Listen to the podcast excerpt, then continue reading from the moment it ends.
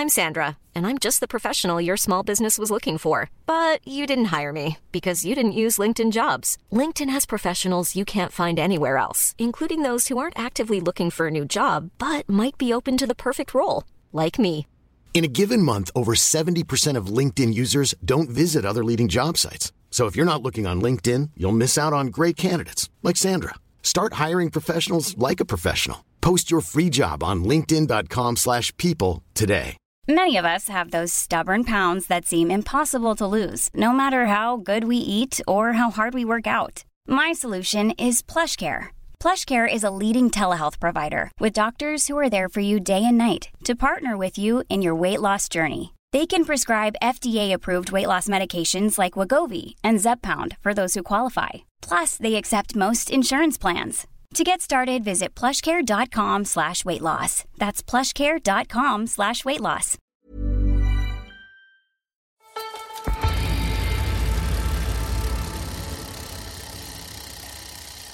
No shortage of surprises and some superb racing so far in the cyclocross season as we head for the World Championships in Lafayette, Arkansas later this month.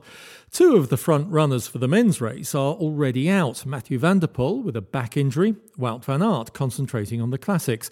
So could this be the year that Tom Pidcock takes world gold? He didn't ride the recent British Championships, leaving Thomas Mein to fight off our guest Cameron Mason for the win, but he'll be back for the Worlds. In the women's, the season's standout and current world champion Lucinda Brand was beaten in the Dutch Nationals by Marianne Vos, who's rapidly returning to top form, with Ceylin Alvarado close behind. So the women's worlds looks unlikely to be a one rider race. And is the stage set for a British man to win in Arkansas? Well, who better to ask than 10 time British champion and former European champion Helen Wyman, and multiple British champion Ian Field? I think most people are going to see Tom as the standalone favourite now, especially how he's done in the few uh, cross races that he's competed in this winter.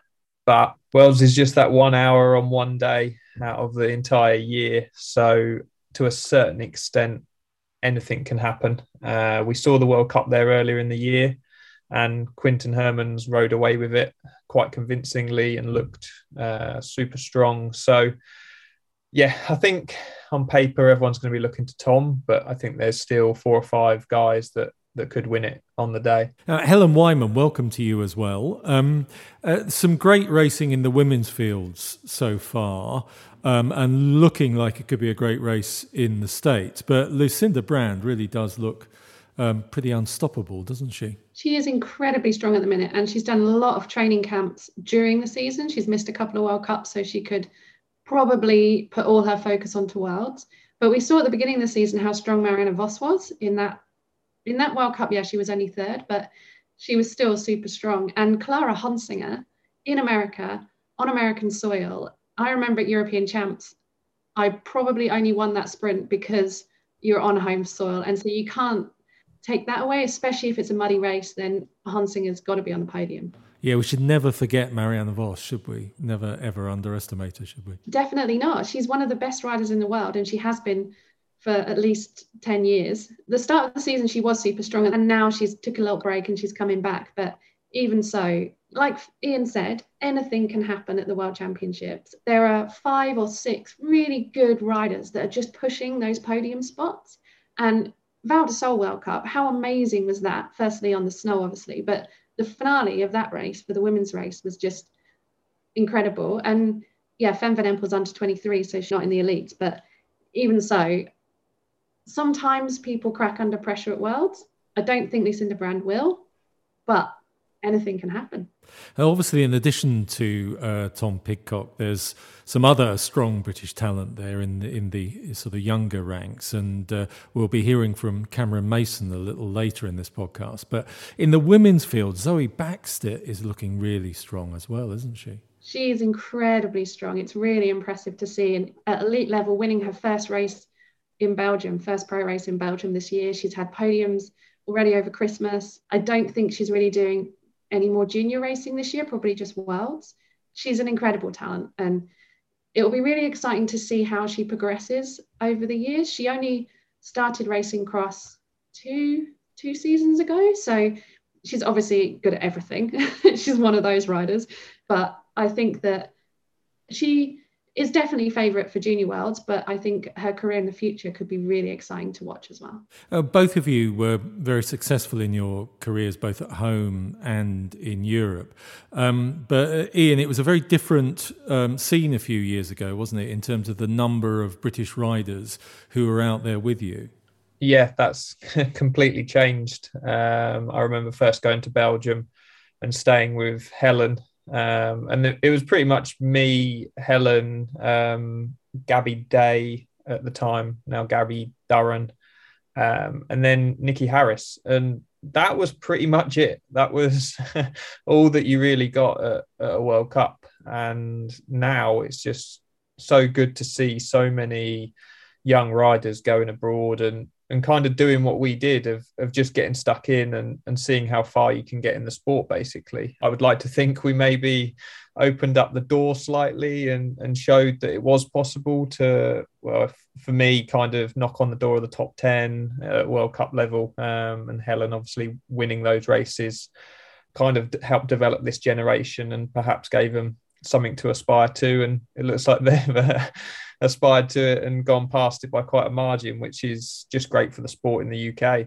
And what was it like um, for for both of you going out there at that time into such a sort of an intense scene? I'm going to say, from my point of view, it wasn't probably quite as tough as Ian because at the time women's racing really didn't exist. So we weren't on television. We didn't have World Championships until 2000, and my first pro race was 1999. So you know, I was at the beginning of the sport for women. That's extraordinary to think now, isn't it? It is, it is ridiculous. And a lot has changed since then. And a lot has come about because of the stuff I helped to do on the UCI Cross Commission and equality and all those things. But, but yeah, for me at the time, it probably wasn't as daunting because the eyes weren't on me so much. Whereas for Ian, he was trying to come into a into a very Belgian established um, community. And we did have people um, like Jonathan Page was quite helpful at some points, and he'd already had a world's medal at that point, so you know he knew what it was like to be there. But as it as it became more successful and more on television, you know, someone came into a supermarket once and stopped just to tell me that I had a terrible ride that weekend. they didn't buy anything; they just walked straight out, and they saw the team car was there, so they were like, and so yeah, as a as an outsider, then as a woman it was easier. And i think probably we had steph as well and my husband and we had like an environment that was as homely as you could make it in belgium. And that really is important for young riders coming through because a lot of people crack just because they're not in a happy uh, or in, a, in an environment that feels familiar anyway you, um, Helen, loved some of the courses in Europe, didn't you? Um, including some of the ones that other people might regard as a bit brutal, some of the really tough ones. Yeah, Koppenberg's my absolute favourite by a million miles. I've won it the most out of any woman. Sven obviously has won it about 27 times, but yeah, it was my absolute favourite. And even the last time I won it, I was actually riding up the hill um, and Jolien Verschueren was coming close to us. It was me and Katie Compton. And I could hear the commentator say she's like five, six seconds away. And I knew if she caught us, she'd beat us in the sprint because it's uphill finish. And she'd won it twice. And at that point, I'd won it three times and she could have equaled. So I was like, well, I'm just going to attack. I'm going to attack really hard. I don't want her joining us. and even if I don't win, at least I still won it the most. It's like, but yeah, I love those kind of courses because they didn't require much tactics. They just required going as hard as you could and hoping that you'd be the best. And Ian, what are your lasting memories of uh, racing over there? Just the the passion of like the people. Really, it is like a religion for them. And the big thing for me is it's like in this country we have football supporters who never play football or can't even kick a ball kind of thing. And that's the vast majority of belgian spectators. Like they don't ride bikes apart from wobble down to the local pub or cafe or whatever. They're very knowledgeable and they're passionate about cross as a sport. And so you turn up to these events with huge crowds and there's like 50 odd year old very overweight belgians uh, stood there watching you. And they know an awful lot more about the sport than most of the UK riders. It's uh, quite crazy, really. But uh, I think my lasting memory will just be like diving into those races and and at the time there wasn't really under 23 races for me to do um, we had obviously world championships but like at the super prestiges and at the time it was gvas so the b20 Badkamers now um, i was just thrown in with sven nys bart wellens etc and initially just the, the goal was not to get lapped it and though there's certainly no goals of top 10 top 15s anything like that I think I pretty much managed it. I didn't get lapped out um, in the first season anyway. Um, I remember going across the, the bottom field at Koppenberg, uh, the infamous year where Sven Nys and Lars Boom were racing each other down a super slippy descent. Uh, Sven crashed and like dislocated his finger. And I remember looking around as I was kind of exiting onto the road to finish my penultimate lap, and Sven had just entered the field and I just like huge sigh of relief because I'd made it round the Koppenberg without getting lapped, and uh, yeah, just memories like that really. And then I don't know, five six years later, leading the Koppenberg for a couple of laps was just kind of like a nice story, really. Gone from nearly getting lapped to to actually leading guys like Sven and such like. It's just yeah, I don't think those memories will ever leave me. Well, let's look ahead to the Worlds in Arkansas because last time they were held in the States was Kentucky in 2013, wasn't it? And you were both there. Um, what what are your memories from that uh, from that time, Helen? Some of my memories are probably I was riding for Kona at the time, and I'd done a lot of racing in America, and Ian had done a load of racing with us as well over there, and we kind of knew it was a much friendlier atmosphere. So everybody that that goes to watch cheers for everybody, whereas in Belgium it could be Sana comes through, silence. and like over there everybody's just cheering for for everyone and it's really exciting and it's cool in the race itself yeah it was really loud but in the men's race i actually stood there was a little section where they went in and out of the woods. It was kind of close to the finish. And i stood in that section and when the every rider came through it was loud. And when the american riders came through i've never heard anything like it. It was just deafening. And it was absolutely amazing to see the spirit that everyone has had over there and how excited they were that you were there and how they just wanted to talk to you. And it's very different trying to communicate in a language that's not your native language. And so when you're in Belgium and people want to talk to you, you can speak back enough to hold a conversation, but they don't see your personality. Whereas in America, you you know, you're just having a laugh and a joke with people. And then the other memory is the after party that was supposed to be on the Saturday night, and so not many people would have gone. But because the um, floods, they moved all the racing together onto Saturday, and everybody went to this after party. That my friend had actually booked out the place because he thought it'd be a good night, good way to get everyone together, and it was just hilarious. And like Jeremy Powers was on the decks, and I think Tebo was there as well, doing something. And then Geoff Kabush goes up to Sven. and he's like, "Let's crowd surf." Sven's like, uh, "I still have races," and it was just uh, like, yeah, it was just brilliant. There's stories you can't tell from that night, but it really was just amazing, amazing atmosphere, and something you've never seen or will never get in Belgium. Because you did race in the states quite a lot, didn't you? You you, you really enjoyed racing over there. Yeah, I rode for Kona for nine years, and so I ended up racing eight years. I did at least four weeks, if not six to eight weeks over there. And I absolutely loved it. It was, if it wasn't for that, I wouldn't have stayed racing for as long because it was so refreshing to be able to park where the other elite men park and being able, just being as supported as them, basically. And um, equal prize money, they even, even back then in 2009, they were doing equal prize money top three, which when you go to C1, that goes from 250 euros to 1,400. So it was a huge, huge difference. And yeah, they don't do start money in America, but they do travel costs and and stuff like that. And you've got equal prize money as a woman. You can get, you could at the time it was the only place where they did that. So. And what are the differences, of both of you, in in the uh, courses? in America compared to the European ones because they do tend to be different, don't they? In the same way that they're different to UK ones as well, I guess. The American course is a bit more like UK courses. So I always say to people like Belgians will literally race across anything. So a cow field uh, and an old, old industrial site, like anything, they'll just make a course up and bring the supporters in and almost take the course to the supporters in a way.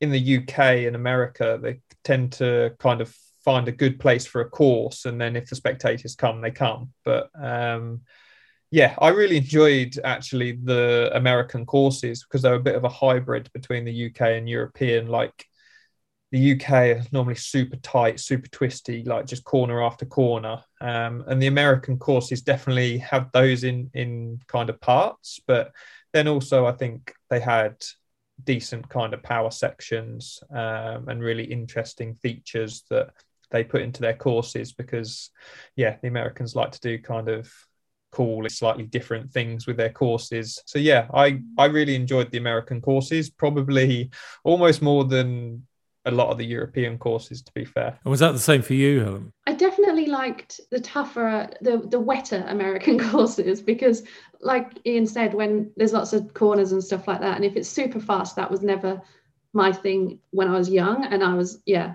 as you get older, you lose fast twitch fibers, so it's really hard to like accelerate as fast as some of the young riders.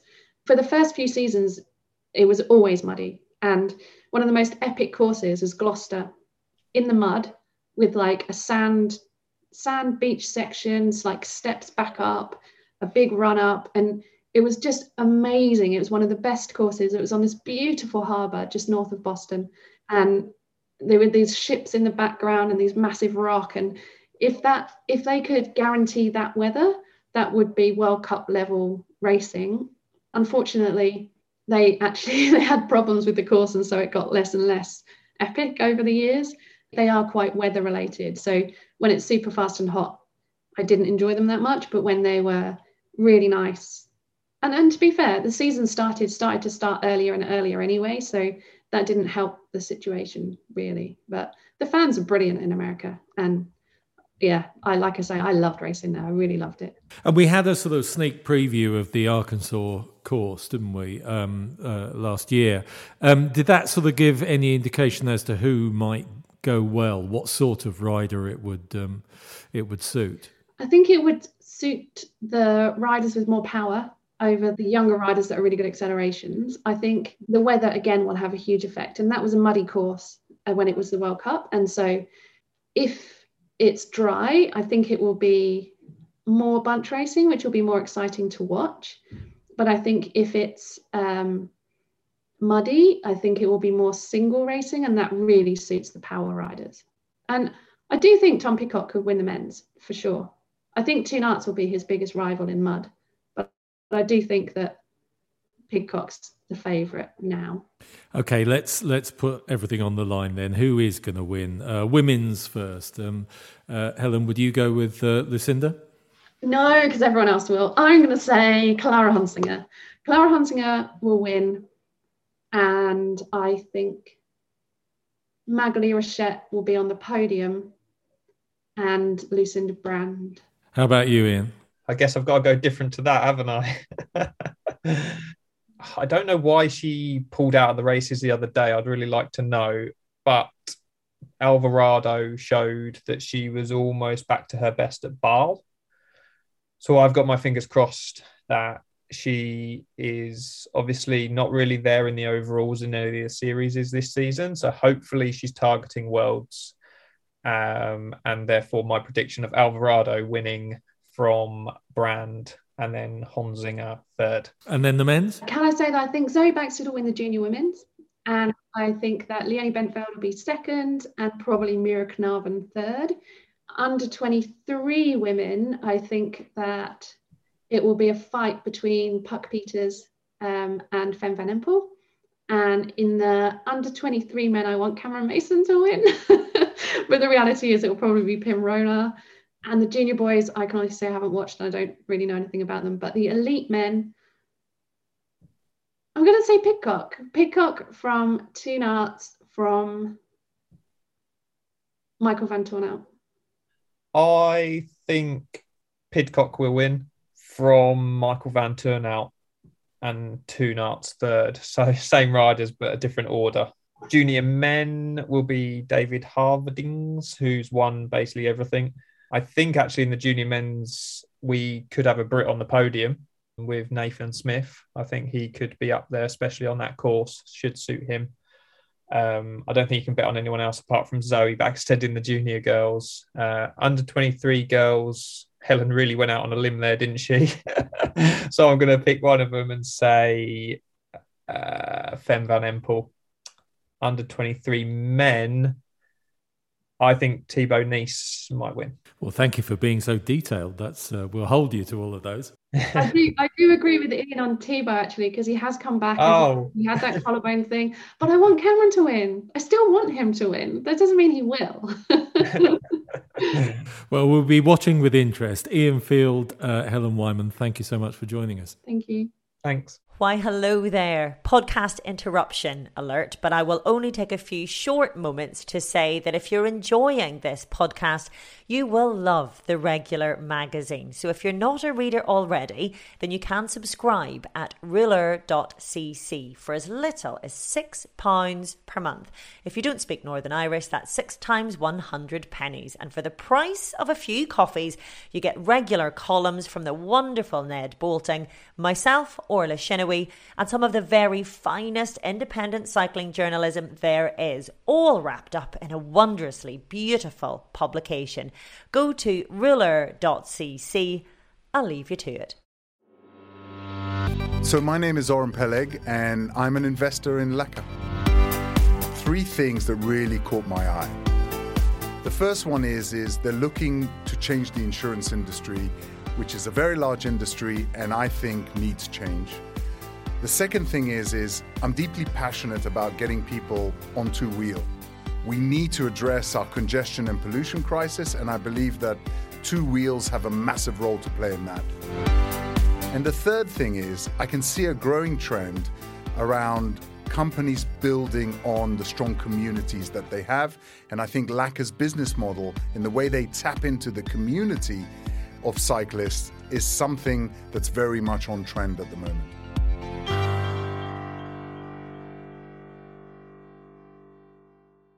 This is Rouleur Conversations brought to you by Laka on Boxing Day, where many of us were slumped in front of the TV eating leftovers.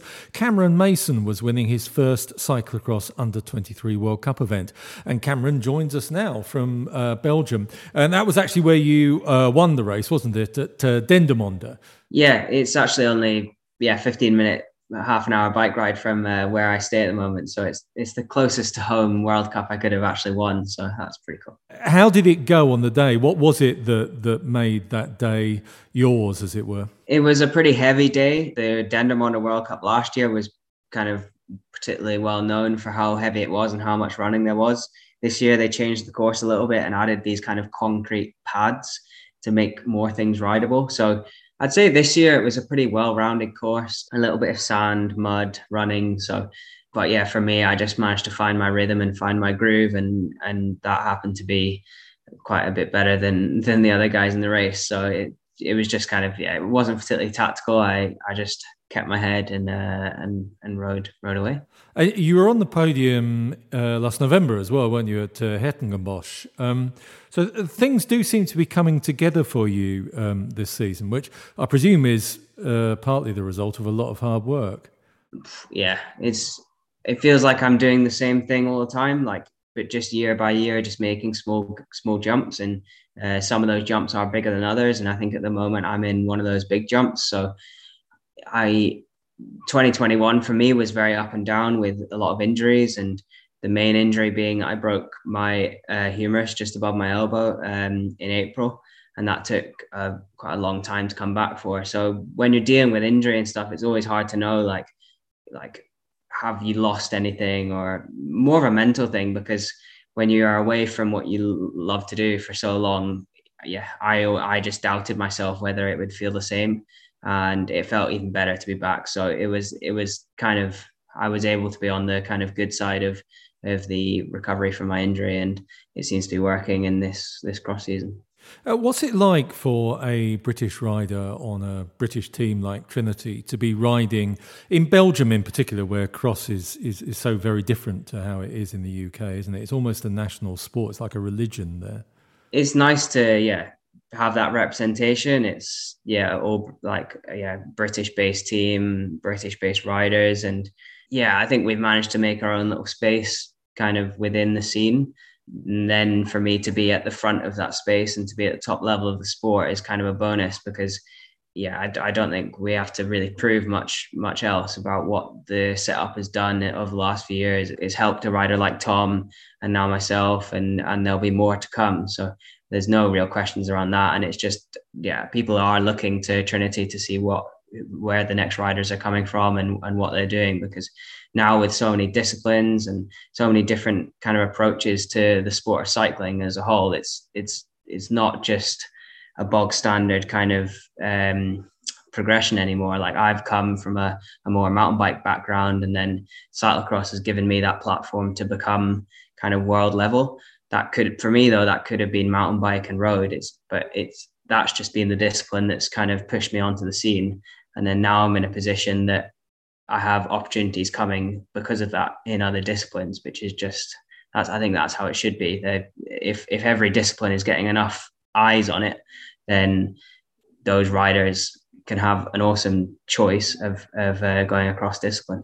And the courses in Belgium and the Netherlands, how do they compare with the ones that you kind of started on in the UK? The UK courses have a very kind of specific characteristics, a lot slower, a lot more technical, less straights. You often they're often in a smaller area, so you've got you've got to kind of cram more stuff into a small area. Whereas in Belgium, they can be a bit more spread out, a lot more straights yeah, I mean, it, pretty much every race in Belgium has some sand aspect, even if it's not actual sand. It's got kind of those type of characteristics where it's really rutted and really you have to be really precise. And that's something that I was terrible at when I first came to Belgium. I just couldn't get my head around how to how a whole course could basically just be one rut.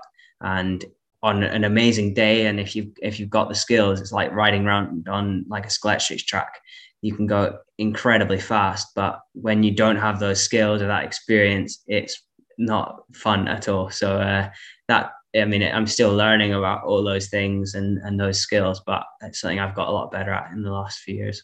And you talked about speed. It also seems just from a spectator's point of view to be a lot about power as well.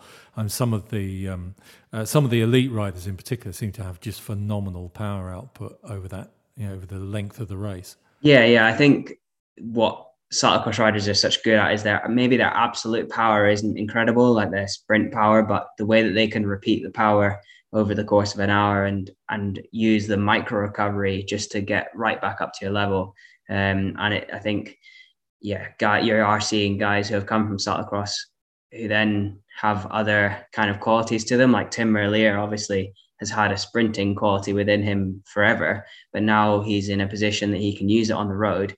But then he's got all those years and years of kind of uh, neurological kind of efforts within him from cross, and I think that's perfect. Being able like a, him in a classics race where he's using these little micro recovery downhill or in the wheels, all those little things. I think from just doing road cycling, I don't know if you can really really um, get that as much as in cross.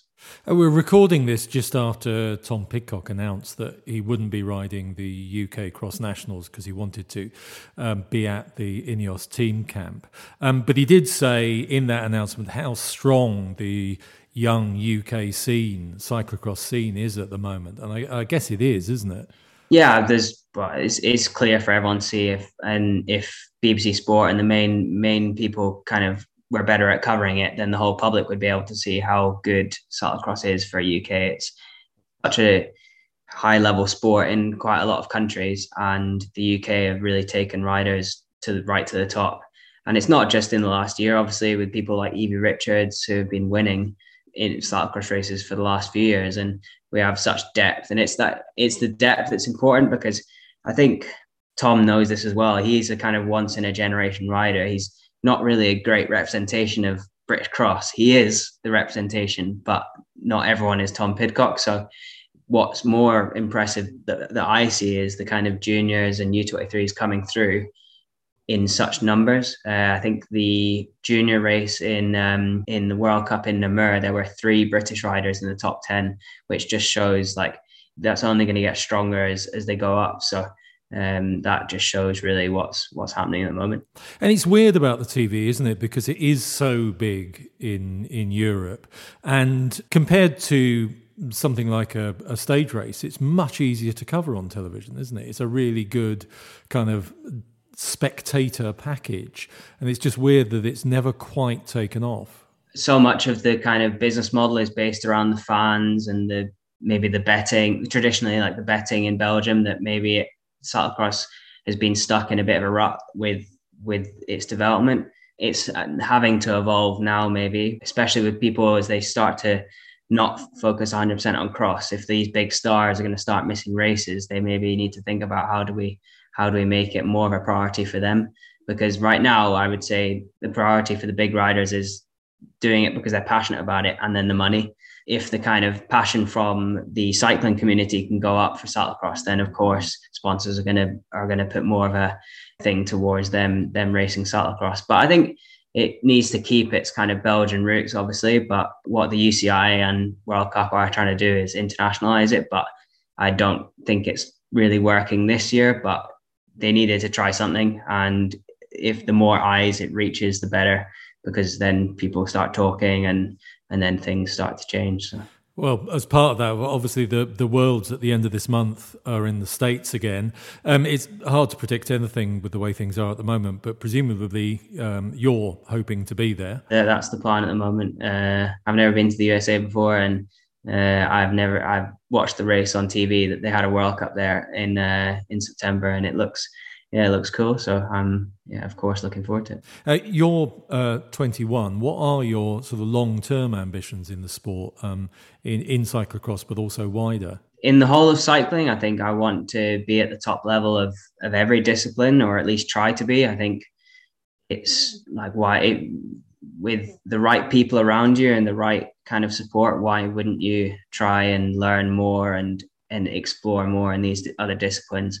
I think what I found in the last few years is mixing disciplines is only a good thing from keeping my interest and keeping things fun and relaxed and those type of things. Like when when obviously when the quality starts to drop, then that's when I would consider kind of putting less emphasis on one discipline. But at the moment, with how things are in cyclocross and uh, what I've got planned for mountain bike and road, it's it's all possible. But as the level goes up, as you move up the kind of the rungs, then it's yeah, what Van der Poel and and Pidcock and Wout can do with multiple disciplines is is crazy. Is and you're seeing it maybe at the moment with Van der Poel's injury is it's incredibly hard.